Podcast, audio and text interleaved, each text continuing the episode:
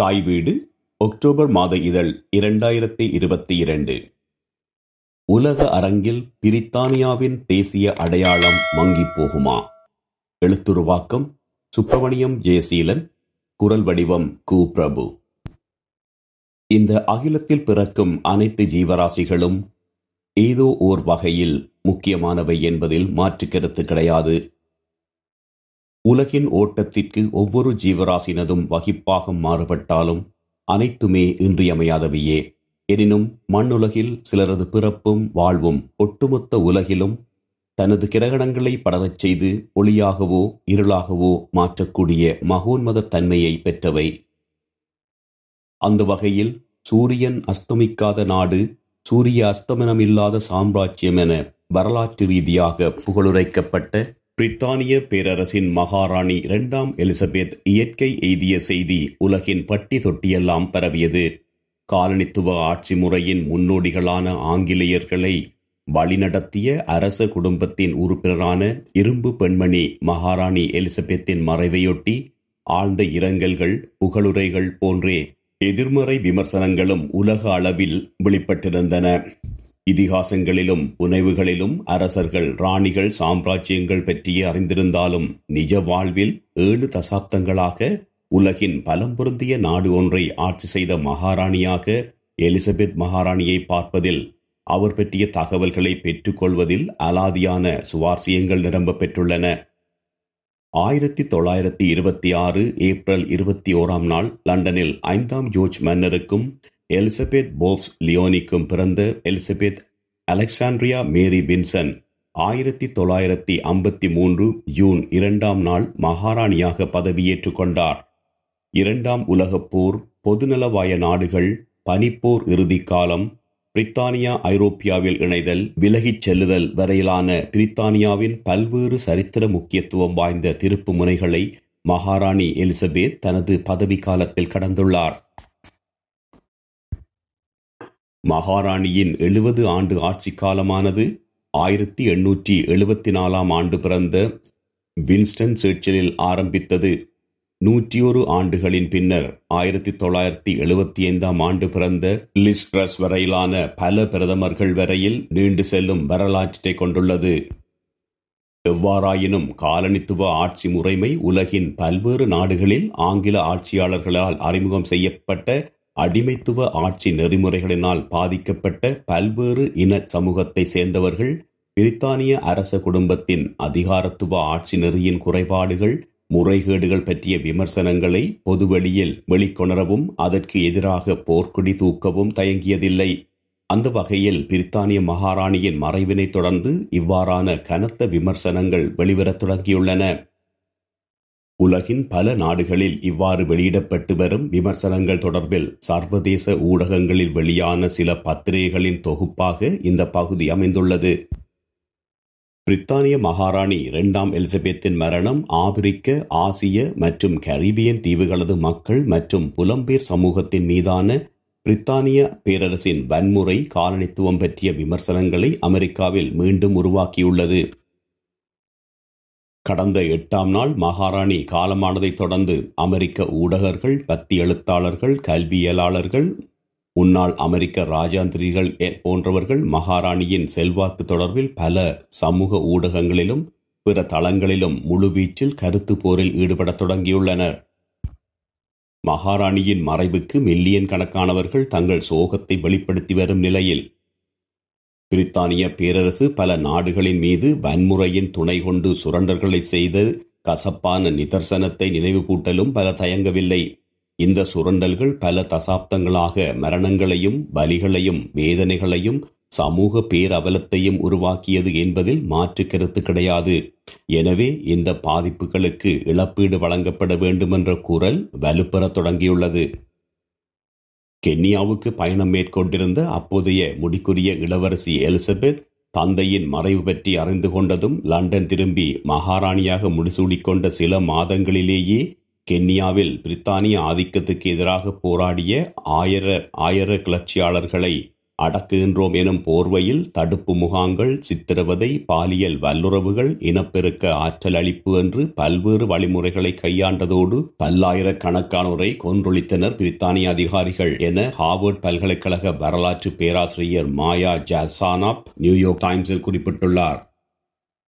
இந்த குற்றச் செயல்களுக்காக பிரித்தானிய அரசாங்கம் அந்த ஒடுக்குமுறைகளிலிருந்து தப்பித்த கென்னிய மக்களுக்கு இழப்பீட்டுத் தொகையாக இருபது மில்லியன் ஸ்ரேலிங் பவுனை வழங்கியது பென்சிலவேனியாவில் கார்ஜெனியா மேலோன் பல்கலைக்கழக இணைப்பாசிரியர் ஊஜே அன்யா இரண்டாம் எலிசபெத் மகாராணியின் இறுதி நிமிடங்களில் டுவிட்டரில் ஒரு பதிவிட டுவிட்டர் அதனை அளித்துவிட்டது களவாடும் பாலியல் துஷ்பிரயோகம் செய்யும் இன சுத்திகரிப்பு ராஜ்யத்தின் மகாராணிக்கு மிகுந்த மரண வேதனை ஏற்படக்கூடும் என பதிவிட்டிருந்தார் பல்கலைக்கழக நிர்வாகம் பேராசிரியர் அன்யாவின் நடவடிக்கைகளுக்கு கண்டனம் வெளியிட்டது பிரித்தானியாவின் முடியாட்சியானது மிக நீண்டகால பாரதூரமான சமத்துவமற்ற நிலையை பிரதிபலிக்கின்றது என கேம்பிரிட்ஜ் கல்லூரியின் காலனித்துவ காலத்துக்கு பின்னரான கால கற்கை நெறி பேராசிரியர் பிரியம்பதா கோபால் தெரிவிக்கின்றார் பிரித்தானிய முடியாட்சியையும் அமெரிக்கா போன்ற அதிகாரங்கள் குவிக்கப்படும் ஏனைய நாடுகளையும் அவர் ஒப்பீடு செய்து சுட்டிக்காட்டியுள்ளார் இந்த நாடுகளிலும் அதிகாரங்கள் வரப்பிரசாதங்கள் செல்வம் என்பன குறிப்பிட்ட சிலரிடம் மட்டுமே பகிர்ந்தளிக்கப்படுகின்றது எனவும் ஏனையவர்கள் அவர்களை வழிபாடு செய்ய வேண்டும் எனவும் கூறப்படுவதாக அவர் சுட்டிக்காட்டுகின்றார் மகாராணியின் மரணம் குறித்த ஊடக செய்திகளில் உடன்பாடில்லை என அமெரிக்காவின் முன்னாள் ஜனாதிபதி பராக் ஒபாமாவின் பொது விவகார ராஜதந்திர விவகாரங்கள் தொடர்பிலான செயலாளராக கடமையாற்றிய ரிச்சர்ட் ஸ்டென்ஹல் தெரிவித்தார் குடும்ப காலனித்துவ ஆட்சியினூடாக மகாராணி தொடர்ந்து முப்பது ஆண்டுகள் அரச தலைமை பதவியை வகித்து வருவதாகவும் இந்த காலனித்துவ ஆட்சியினது உலகில் மோசமான தாக்கத்தை ஏற்படுத்தியது எனவும் அவர் தெரிவிக்கின்றார் அண்மைய ஆண்டுகளில் கடந்த காலத்தில் காலனித்துவ ஆட்சி குறித்து பொதுமக்கள் அழுத்தங்களை பிரயோகிக்க தொடங்கியதுள்ளதுடன் அரச குடும்பத்திற்கு உள்ளேயே இனவாத குற்றச்சாட்டுகள் முன்வைக்கப்பட்ட காரணத்தினால் மகாராணி எலிசபெத் பெரும் நெருக்கடிகளை எதிர்நோக்க நேரிட்டது மகாராணியின் மறைவானது பொதுநலவாய நாடுகளின் எதிர்காலம் காலனித்துவம் கடந்த கால குற்றச் செயல்களுக்கு இழப்பீடு பெற்றுக்கொள்ளல் என்பது பற்றிய ஊடாடல்களை ஏற்படுத்தியுள்ளதாக நியூயோர்க் பல்கலைக்கழகத்தின் சட்டத்துறை பேராசிரியர் மெலிசா மேழே தெரிவிக்கிறார் எழுபது ஆண்டுகள் மகாராணியாக ஆட்சி செய்த இரண்டாம் எலிசபெத்தின் மரணம் தொடர்பில் சமூகத்தில் பல்வேறு வாத பிரதிவாதங்கள் வெளிக்கிளம்ப தொடங்கியுள்ளன வரலாற்று ரீதியான கொடூரமான பேரரசின் ஆட்சியாளர்களுக்கு எவ்வாறு விசுவாசமாக இருப்பது என கேள்வி எழுப்பப்பட்டுள்ளது பிரித்தானிய மக்கள் மத்தியில் இவ்வாறான துயரம் கலந்த அதிர்ச்சி ஏற்படுவது முற்றிலும் ஏற்புடையதே ஆகும் பிரித்தானிய மக்கள் அநேகருக்கு தெரிந்த ஒரே ஆட்சியாளர் மகாராணி எலிசபெத்தாகவே காணப்படுகின்றார் அவர் எழுபது ஆண்டுகள் வரையில் பிரித்தானியாவை ஆட்சி செய்துள்ளார் மகாராணி தனது ஆட்சி காலத்தில் தீர்க்கப்படாத பல பிரச்சனைகளை விட்டு சென்றுள்ளதாகவும் அவரது இருண்ட நிழல் தொடரும் எனவும் ஆய்வாளர்களும் கல்வியாளர்களும் சுட்டிக்காட்டியுள்ளனர் ஃப்ரீ எக்ஸிட் கோவிட் பெருந்தொற்று பழிச்சொற்கள் என பல்வேறு பிரச்சனைகளை மகாராணி கடந்துள்ளார் அண்மையில் பிரித்தானிய பிரதமராக கடமையாற்றிய பாரிஸ் ஜோன்சன் சர்ச்சையொன்றில் காரணமாக பதவி விலக நேரிட்டது போரிஸ் ஜோன்சன் பதவி விலகுவதாக அறிவித்து ரெண்டு மாத காலத்தில் பணவீக்கம் வெகுவாக உயர்வடைந்துள்ளது வீட்டு பாவனை மின்சார கட்டணங்கள் ரெண்டு மடங்காக உயர்வடைந்துள்ளது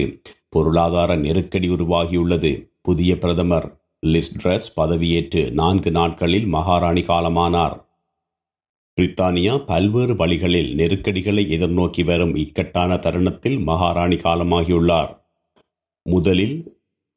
ஃப்ரீ எக்ஸிட் அதன் பின்னர் கோவிட் பெருந்தொற்று தற்பொழுது அனுபவமற்ற பிரதமர் என பல்வேறு பிரச்சினைகளை நாடு எதிர்நோக்கி வருவதாக ஆக்ஸ்போர்ட் பல்கலைக்கழகத்தின் ஐரோப்பிய கற்கைகளுக்கான பேராசிரியர் திமோதி கார்டன் தெரிவித்திருக்கின்றார் மகாராணி பாறையை போன்றே இருந்தார் எனவும் அந்த பாறை அகற்றப்பட்டுள்ளது எனவும் பாறையாக மட்டுமின்றி பிரித்தானிய நாளாந்த வாழ்க்கையின் தாளமாக அவர் நிகழ்ந்தார் என குறிப்பிடுகின்றார் மகாராணியின் உருவம் நாணயத்தாள் அஞ்சல் தலைகள் உள்ளிட்ட பல ஆவணங்களில் அச்சிடப்பட்டது மகாராணியின் மறைவைத் தொடர்ந்து அவரது மகன் சார்ல்ஸ் மன்னராக அறிவிக்கப்பட்ட போதிலும் மகாராணியின் இழப்பினால் ஏற்பட்ட வெற்றிடத்தை உணரக்கூடியதாக உள்ளது மகாராணியின் மறைவானது வயதான பிரித்தானியர்களுக்கு மிகவும் உணர்வுபூர்வமானது தனிப்பட்ட ரீதியான கவலையை ஏற்படுத்தியுள்ளது குடும்பத்தில் ஒருவரின் இழப்புக்கு நிகரானது என பிரித்தானியாவின் முன்னாள் பிரதமர் ஜோன்சன் தெரிவிக்கின்றார் சில வேளைகளில் பிரித்தானிய வாழ்வின் மாற்றமடையா மனித அடையாள புள்ளியாக மகாராணி திகழக்கூடும் எல்லோர் கனவுகளிலும் அடிக்கடி தோன்றுபவர் அவர் நித்திய இழைப்பாற்றுதலை பெற்றிருப்பார் என எண்ணத் தோன்றுகின்றது என ஜோன்சன் மேலும் குறிப்பிடுகின்றார் உக்ரைன் விவகாரத்தில் முன்னாள் பிரதமர் ஜோன்சன் மற்றும் தற்போதைய பிரதமர் லிஸ் ட்ரஸ் ஆகியோர் ஆதரவினை வெளியிட்டனர் எவ்வாறாயினும் உலக அரங்கில் தீர்மானம் மேற்கொள்ளும் வலுவான நாடுகளின் வரிசையில் பிரித்தானியா இடம்பெறவில்லை என்பதுடன் மத்திய அளவான நாடாகவே செயற்படுகின்றது ஆயிரத்தி தொள்ளாயிரத்தி அறுபத்தி ஐந்தாம் ஆண்டு வின்சன் சர்ச்சிலின் பின்னர் தற்போதைய அரச மரியாதையுடன் ஒருவருக்கு இறுதி கிரிகைகள் பிரித்தானியாவில் மேற்கொள்ளப்பட்டது பிரித்தானிய மகாராணி பிற்காலத்தில் பிரபலமாக பேசப்பட்ட மென் அதிகாரம் சாஃப்ட் பவர் கையாள்வதில் முன்னோடியாக திகழ்ந்தார் போர்க்களத்திற்கு தலைமை தாங்க முடியாது என மகாராணி ஆயிரத்தி தொள்ளாயிரத்தி ஐம்பத்தி ஏழாம் ஆண்டில் கூறியிருந்தார் நான் சட்டங்களையோ அல்லது நீதியையோ உங்களுக்கு வழங்கவில்லை மாறாக என்னால் வேறு எதனையாவது வழங்க முடியும் இந்த பழைய தீவுகள் மற்றும் நேச நாடுகளின் அனைத்து மக்களுக்கும் எனது இதயத்தையும் பக்தியையும் கொண்டிருக்க முடியும் என மகாராணி கூறியிருக்கின்றார் பக்கிங்காம் மாளிகையில் இறுதி அஞ்சலி செலுத்த வந்த பலரும் மகாராணிக்கு தங்களுக்கு தெரிந்த வகையில் புகழாரம் சூட்டியிருந்தனர் மகாராணி நம்பகத்தன்மை மற்றும் ஸ்திரத்தன்மை என்பனவற்றில் அர்த்த பொருளாக திகழ்ந்தார் என நியூசிலாந்து கிரேட்ஸைச் சேர்ந்த ஐம்பத்தி ஒன்பது வயதான கேட் நாட்ராஸ் தெரிவிக்கின்றார் எனினும் மகாராணி பாரிய தியாகத்தின் மூலம் இதனை செய்துள்ளார் எனவும் தான் தானாக இருப்பதனை இழந்து சேவையாற்றிய பெண் எனவும் இதன் காரணமாக தனது தனிப்பட்ட குடும்பத்தை அதிகம் இழந்தார் எனவும் நட்ராஸ்தர் குறிப்பிடுகின்றார் மகாராணிக்கு மஞ்சளிற ரோஜாப்பூ பிடிக்கும் என்ற காரணத்தினால் அந்த பூவுடன் இறுதியஞ்சலி செலுத்த வருகை தந்ததாக வடகிழக்கு இங்கிலாந்தைச் சேர்ந்த கிளாம் ட்ரெய்லர் என்ற இருபத்தி ஏழு வயதானவர் தெரிவிக்கின்றார்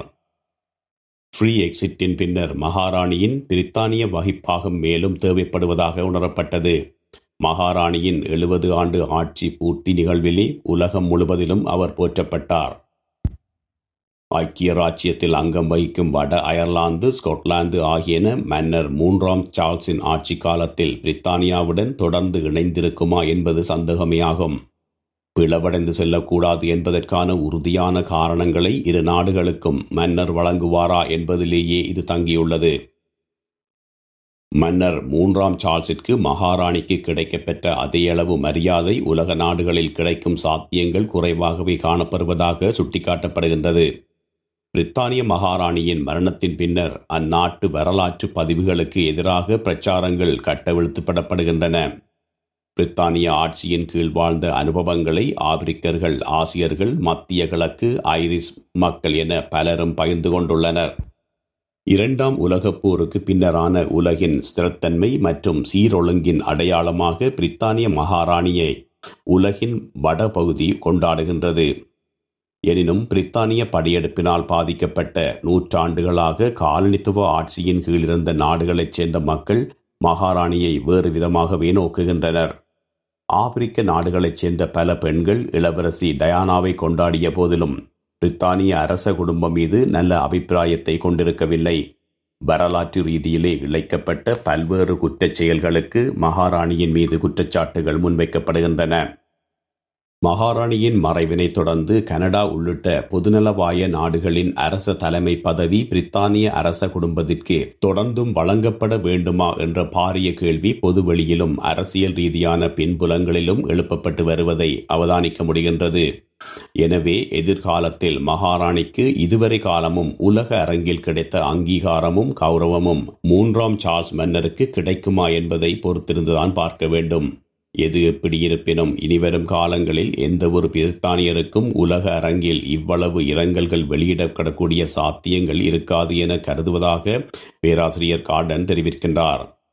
இது ஏதோ ஒரு வகையில் பிரித்தானிய மகத்துவத்தின் இறுதி தருணமாகும் எனவும் அவர் குறிப்பிடுவதை மறுப்பதற்கு இல்லை நன்றி